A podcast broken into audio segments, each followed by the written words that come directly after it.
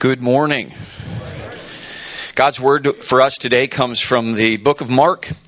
This would be in the first chapter, verse 14.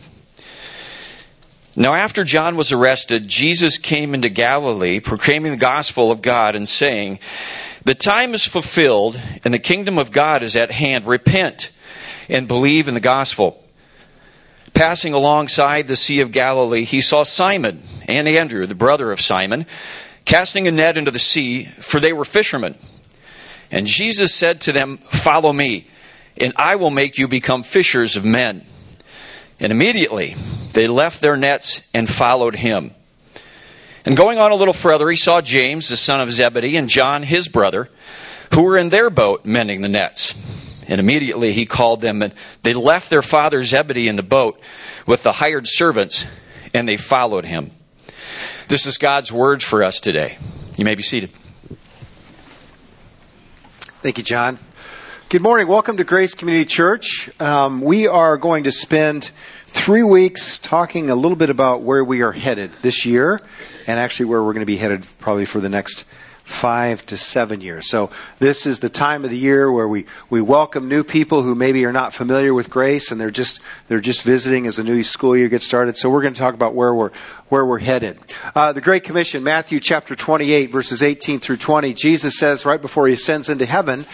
He says, All authority in heaven on earth has been given to me. Go therefore and make disciples of all nations. Here at Grace Community Church, we like to say that we are about being and making disciples. That's why we exist as a church. That's why any church exists, is to be disciples who make disciples. So what we're going to do over the next three weeks, we're going to talk about the nature of discipleship. Today we're going to look at who you follow. Next week, we're going to take a look at what following looks like. And then August 27th, we're going to talk corporately about where we are headed, Grace Community Church, as a collective body of worshipers. So this morning, discipleship.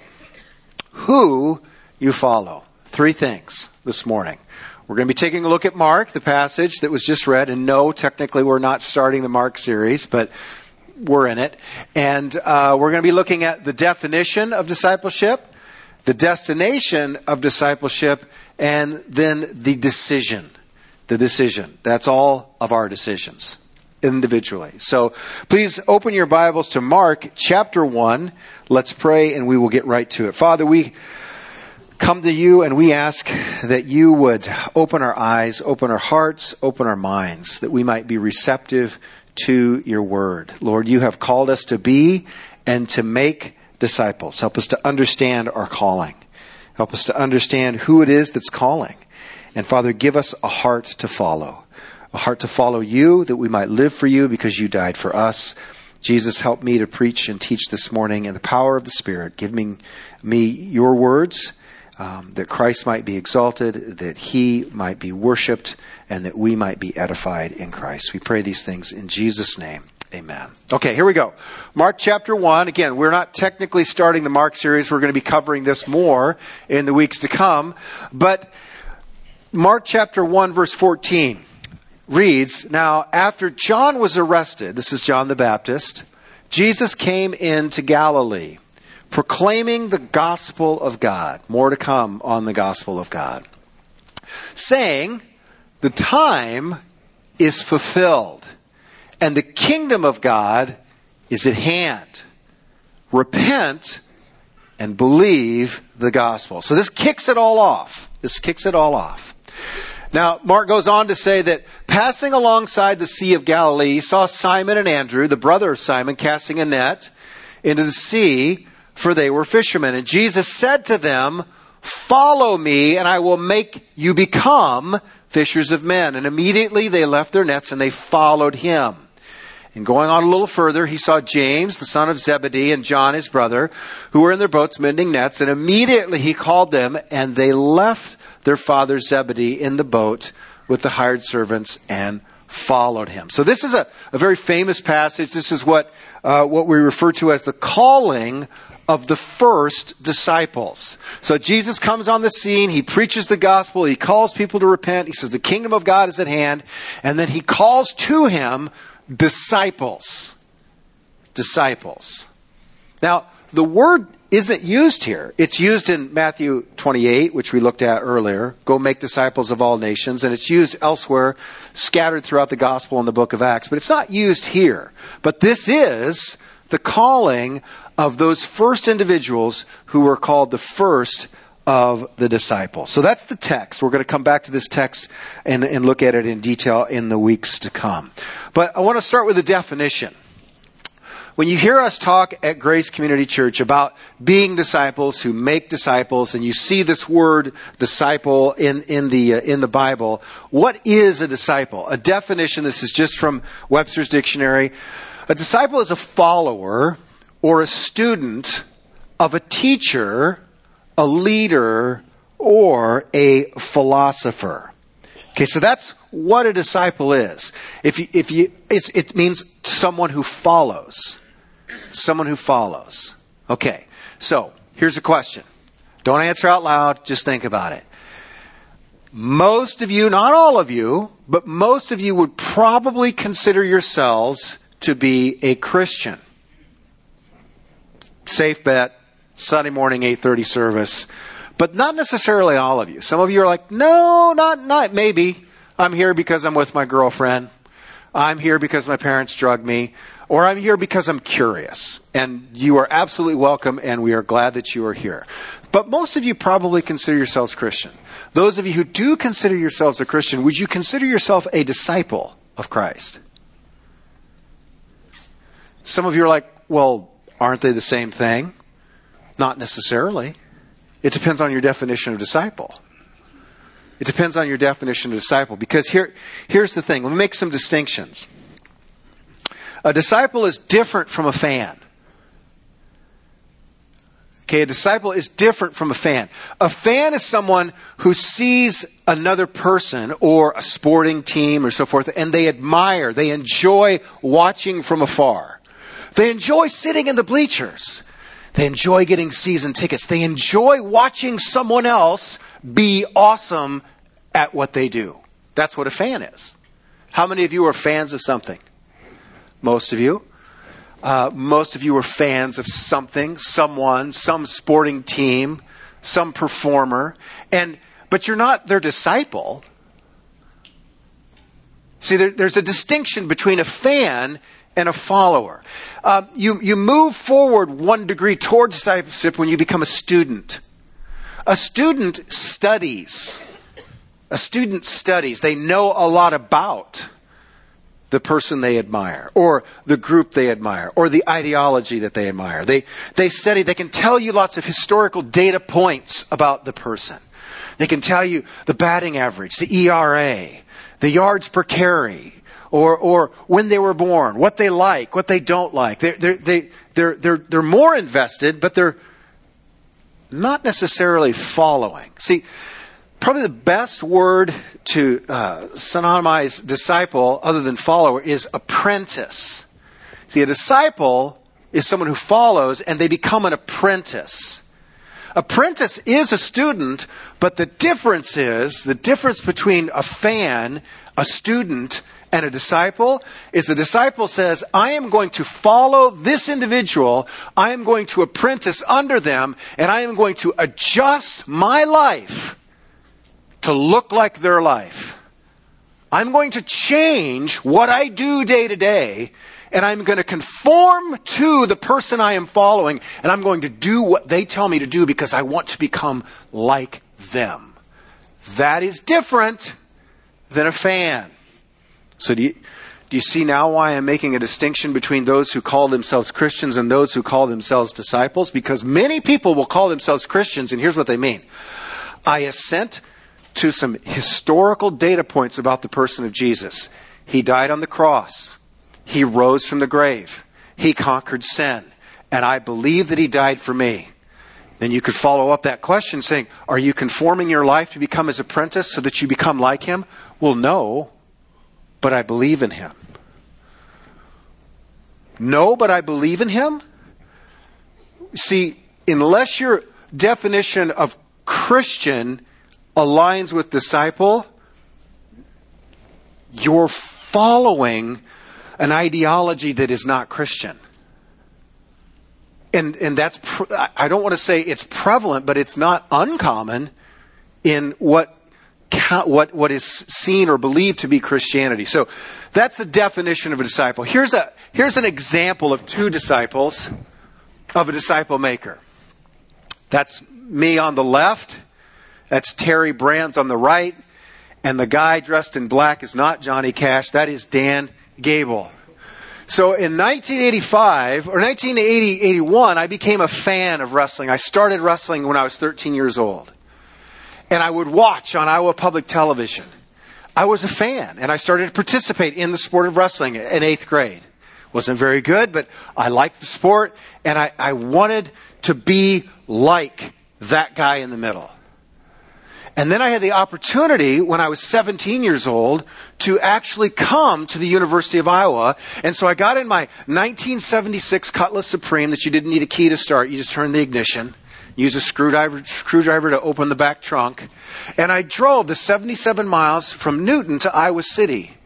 And I moved in to a place and I conformed my life to everything the guy in the middle said to do. I I took what he said to me as gospel. If you do this, then you will become this. I wanted to think like him, to act like him, to conform my life to everything that he said that I should do so that I could eventually become like him. That is literally what discipleship is. That's what it is. And the other guy on the other side there did the same thing. I have only one thing in common with those two guys.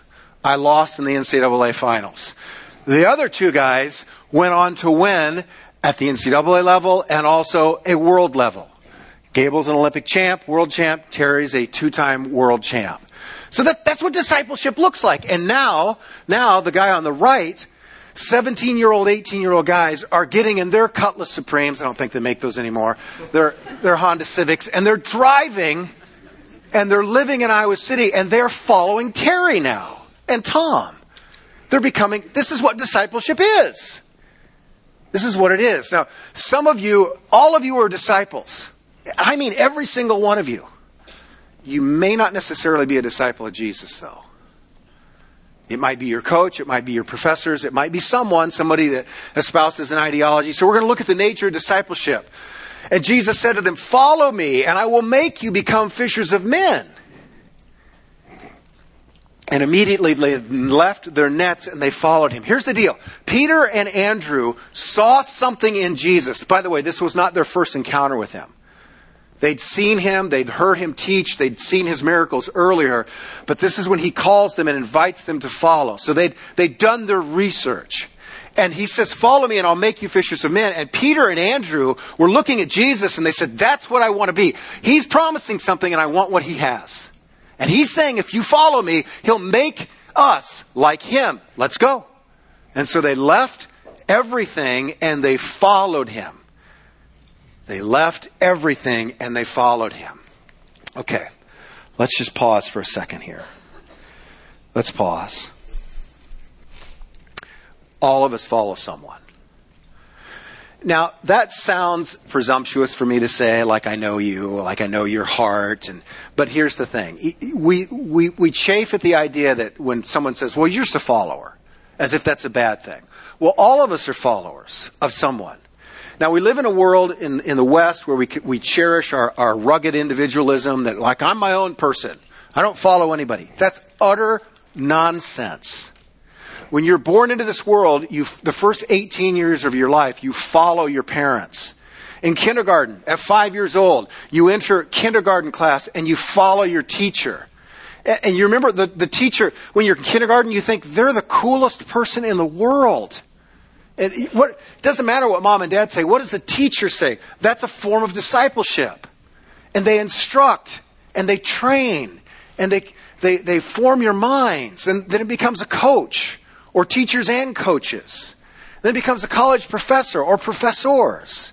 Or then it becomes influencers on YouTube that, that, that are successful in this or that. And you're like, I want to be successful like them. And so you begin to literally follow them on Twitter Follow them on YouTube. Follow them on Facebook. What, for what, to what end?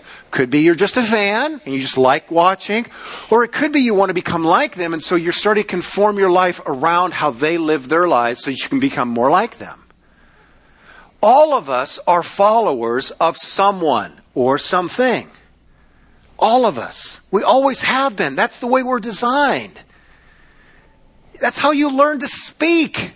That's how you learn to talk. That's how you learn to walk. That's how long how you learn to play the piano. That's how you learn to do math or not do math or or whatever it is that you do. Some of you are all of you are good at something. You became good at something because you apprenticed under someone who taught you how to do something. You're like, I didn't apprentice under anyone. Okay, you got on YouTube and you learned how to do it yourself, but someone taught you. Do you, do you see how this works? This is just how human beings are formed. We all follow someone. Who do you follow? Who you follow, who you follow is determined by what you value most. We follow the people, the individuals, or the ideologies that promise to help us arrive at a place we want to arrive at. Maybe that's the acquiring of wealth. Maybe that's the acquiring of notoriety. Maybe that's the, the promise of becoming excellent at something. And the reason we want to become excellent at that something is because we think if we have that something, it'll give our lives meaning and significance. So who you follow is directly correlated to what you value most. And as we've discussed in previous messages over the summer, that's called worship. Whatever I value most is what I give my life to, is what I worship. So whoever I follow helps me become a worshiper of whatever it is I'm chasing after. Obviously, when I was 17 years old, I thought the meaning of life was to be excellent in the sport of wrestling. Lots of different motivations, most of them impure. Wanted to make a name for myself. I figured that if I could become excellent at this, then my life would have meaning and my life would have worth. Or it would have more meaning and more worth than it has now. And I had bought into that, that if I become this, then I would be someone of significance. So I was willing to, to leave everything and come to the University of Iowa and be discipled. That's literal discipleship. And it, it gives you a window into what I valued at the time. By the way, I'm not saying that you can't, can't be a Christian if you're, if you're trying to be excellent at some endeavor. That's not being Jesus like. I'm not saying that, so don't, don't misunderstand that. Just use that illustration to help you understand. So, but the destination, the destination, there is a destination in discipleship. Who do you follow? Why do you follow them? Because you want to reach the place where you think they are already at, or you want to reach the place where they are going to take you, or you believe they're going to take you. There's a destination involved. You follow because they're going somewhere. Yes? Jesus says, Peter, Andrew, follow me. They leave where they're at and they go with him because they want to be where he's going. Because they want to be with him. They want to be like him. So there's a destination involved. But that's dangerous if you're following the wrong person. Look what Jesus says in Luke chapter 6, verse 39. He also told them a parable. Can a blind man lead a blind man? Will they not both fall into a pit? A disciple is not above his teacher, but everyone, when he is fully trained, will be like his teacher. Okay, two things. Two things here. We all follow someone or something because there's a promise hitched to it. We want to be where they are at or where they're going. Life with success, significance. But the destination where we end up is dependent on two factors, right there in the text. Two factors. Number one, verse 40. A disciple is not above his teacher, but everyone when he's fully trained. So the first thing, the first principle here is to become fully trained. Okay, so it's contingent upon whether or not we're fully trained. You want to ride, you can be a fan, you can be a student, but unless you apprentice and are trained by whoever is discipling you, you won't become like them. So you have to be fully trained. So that's factor number one. The second factor is who's doing the training? Who's doing the training? He says, a disciple's not above his teacher, but everyone, when he's fully trained, will be like, like who? His teacher. The disciple maker can only take the disciple as far as he's gone himself. But that begs the question does the disciple maker actually know where they're going? What if they don't know where they're going? What if they're totally blind to the purpose and meaning of life? What if they're awesome at teaching you how to acquire wealth? What if they're awesome at teaching you to, to, to dominate other human beings? What if they are unbelievable at helping you craft a sculpted body with six pack abs, but their life is nothing more than a vacuous mist, and they have no idea about what the meaning of life is? Best case scenario, you have rock hard abs and you step off into a pit into the eternal lake of fire. Does the person or people you are following that you are modeling your life after have any idea where they are going in life? That's a question you have to ask. You have to evaluate. A disciple is not above his teacher, but everyone, when he is fully trained, will be like his teacher. You see, when the blind lead the blind, they both follow into a pit. Proverbs 14, verse 12 says, There is a way that seems right to a man, but that way is death. We've seen this. We just spent an entire summer looking at the book of Judges, where there was no king in Israel and everyone did what was right in his own eyes. You say, aha, see, they were not following anyone. They were, Okay, we went through Judges. Who were they imitating?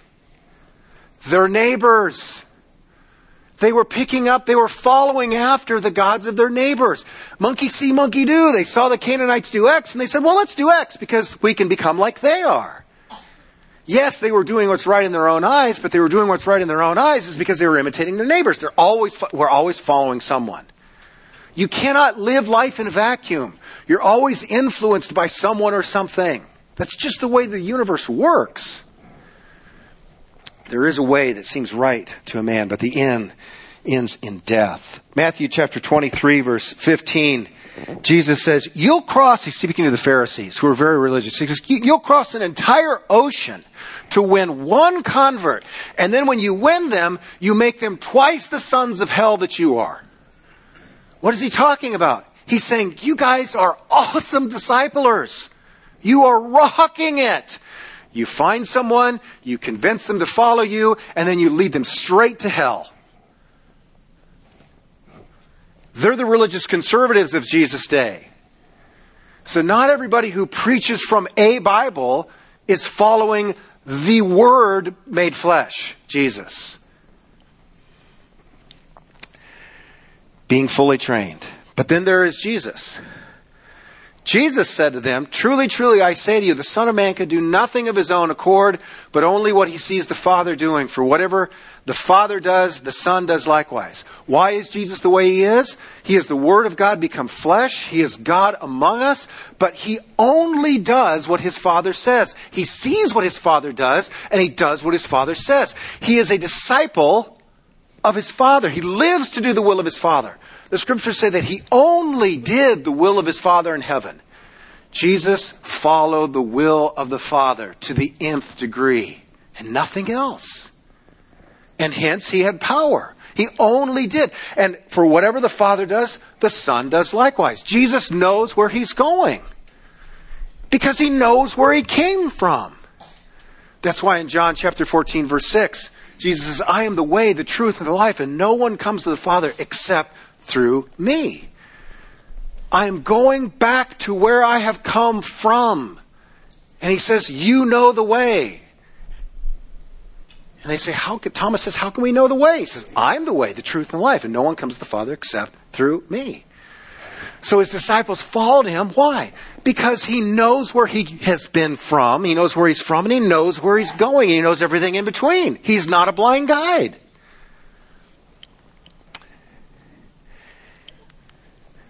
Brings us to the decision. Passing alongside the Sea of Galilee, he saw Simon and Andrew, the brother of Simon, casting nets into the sea, for they were fishermen, and he said, Follow me. and I will make you become fishers of men. And immediately they left their nets and they followed him. Now, how many of you, be honest, that seems the first time you read that, and this might be the first time you're hearing it, you thought to yourself, that seems a bit on the rash side. Any of you, you read that and you're like, they just walked away from their livelihood. They left boats. They left nets. It's, it'd be like if you left a small business, unmanaged, untended. You say, well, James and John, at least their father was there to, to, to run the show. Yeah, but Peter and, and Andrew, they just left. You think, well, that sounds a bit rash. They had considered this. Mark's gospel, as we're going to see, is very, very condensed. There's a lot that happens that he doesn't tell us. He just tells us bullet points. He's very concise in, in how he says, and, and so it, it seems like, so these guys are fishing, and then Jesus comes along and says, Follow me. They know nothing about him, and they follow. That's not how it works. We know, we know from John's Gospel, chapter 1, that, that Andrew came to Peter because he'd been listening to Jesus and watching him do miracles. And he came and says, I think I found the Messiah. And so he finds him and he brings him. And so Peter and, and Andrew are following Jesus around. They'd listened to him teach, they'd seen his miracles. This happens later after they'd been spending some time with him. And he says, Okay, you've, you've had your chance. You've seen me. You've heard me. You've watched me. Do you want to become like me? If so, let's go. And they made their decision. And they began to follow. The question is will we do the same? Or are we content as American Christ- Christians, and I use that loosely quotation, to occasionally come to a worship service, not serve, not fish for men, not conform our lives, not apprentice under Jesus, not have him evaluate us and critique us and say, change this, do this, don't do that anymore? Or do we want kind of a hands off, more of a, a Twitter following thing? Where what we really want is we want a modified 21st century version of discipleship, which following means I just want to be a follower on Facebook, Instagram, and Twitter. That way, when it's convenient for me on social media, I can check out what Jesus is doing. That's not discipleship. Or are we willing to conform our lives to leave X, Y, and Z to so that we might we might follow him? That's what discipleship is. Now, there's an invitation to follow. But for some of you, to make that decision right now, you're not prepared to make that decision. And nor should you. There has to be, you have to enter into an investigation. Some of you are not sure exactly who Jesus is. You cannot take my word for it, or rather, you shouldn't simply take my word for it. You need to do what Philip did, do what Andrew did, do what Nathaniel did. When, when, when Philip came to his brother Nathaniel, he said, Come and see. Come and see. I, I found the disciple. I've come, I found the Messiah, the Messiah of Israel, Jesus of Nazareth. And, and Nathaniel's like, Nazareth? Can anything good come of Nazareth? And so, so Philip's response to Nathaniel was, well, well, come and see. And so, so what did, what did Nathaniel do? He came and went. He came and he looked. He checked him out. And for some of you, that's your first step. Your first step in discipleship is not to leave your nets behind. It's not to leave your boats. It's not to leave your business. It's not to change your life. It's to actually commit to finding out what Jesus said and who he is.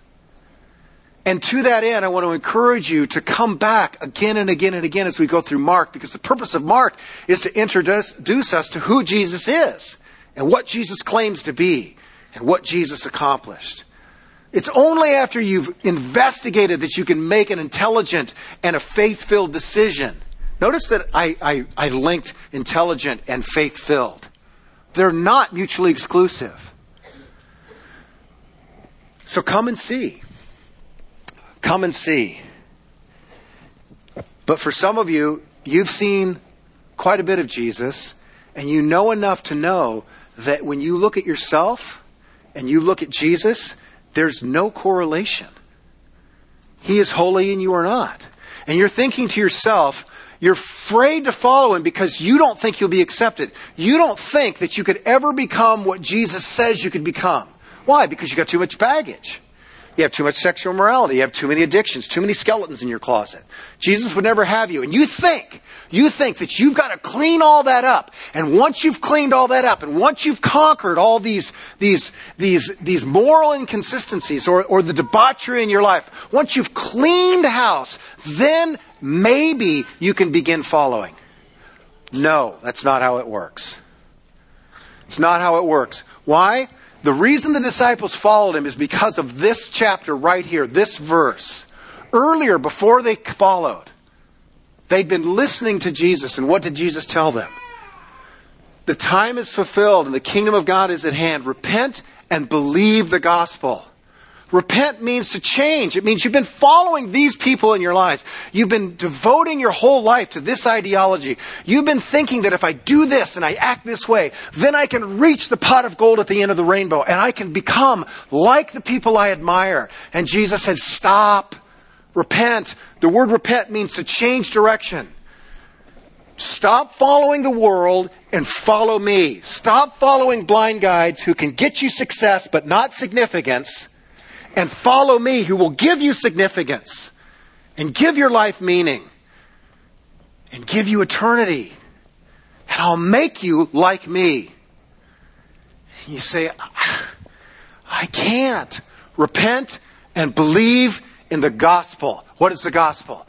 The gospel is good news. Jesus is not calling people to become like him so they can become his disciples. He's calling sinners to recognize they can do absolutely nothing and to give their lives completely to him so that they might receive a pardon, receive the Holy Spirit, and then the Holy Spirit makes us righteous from the inside out and we become like him when we are fully trained.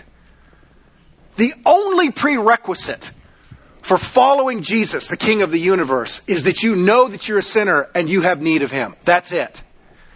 If you don't know that, you will never follow Him. Or if you think you have to become something you're not in order to follow Him, you'll never follow Him. But here's the good news you can't become something you're not. Do you know the kind of person that Jesus wants? The person who is broken, the person who is worn out, the person who is at the end of their rope morally, or they think they're too, they think they're awesome and they find out they're not. That's what he wants. He wants you as you are. And once you realize that Jesus Christ came for sinners, of which Paul said, I am chief, now you're qualified. He wants a willing heart, a willing spirit, someone who's going to just say, I'm all in. And to believe the gospel is to believe that you do nothing and that he does it all. So follow him. Couple things as we close. Very practical. Start reading the Gospel of Mark. Start investigating. Come and see. Commit to attend the Gospel of Mark series that we're going to go through, starting Labor Day. Pick up the Gospel of Mark study in the office and do it with someone else. Find a Philip, find an Andrew, find a Mary Magdalene. Do it alongside someone else and bring someone else to check out Jesus as well. Because discipleship, as we're going to see next week as we look at what training looks like, is a corporate, a corporate, collective activity. Let's pray. Father, we thank you for your grace. Thank you for your mercy. Thank you, Lord, that discipleship is is something that's available to all of us. And Lord, we recognize um, that it is a commitment. So give us the grace, give us the courage to make that commitment, to follow you, to trust you for the forgiveness of our sins, for the reception of the Holy Spirit, and that you will do the work in and through us that we are just not able to do. Father, we pray that you would bring glory to yourself through our lives as we commit them to you. Call people to yourself, Lord. I know there's people here who are afraid to follow you because they don't think they'll measure up. Lord, would you show them that they don't have to measure up? They only have to follow you. They only have to receive the grace and the forgiveness that is theirs through Christ, and that you do the rest. Lord, we pray these things in Jesus' name, that he might be lifted up, that he might be exalted. In Jesus' name we pray. Amen. And go in grace. We'll see you next week.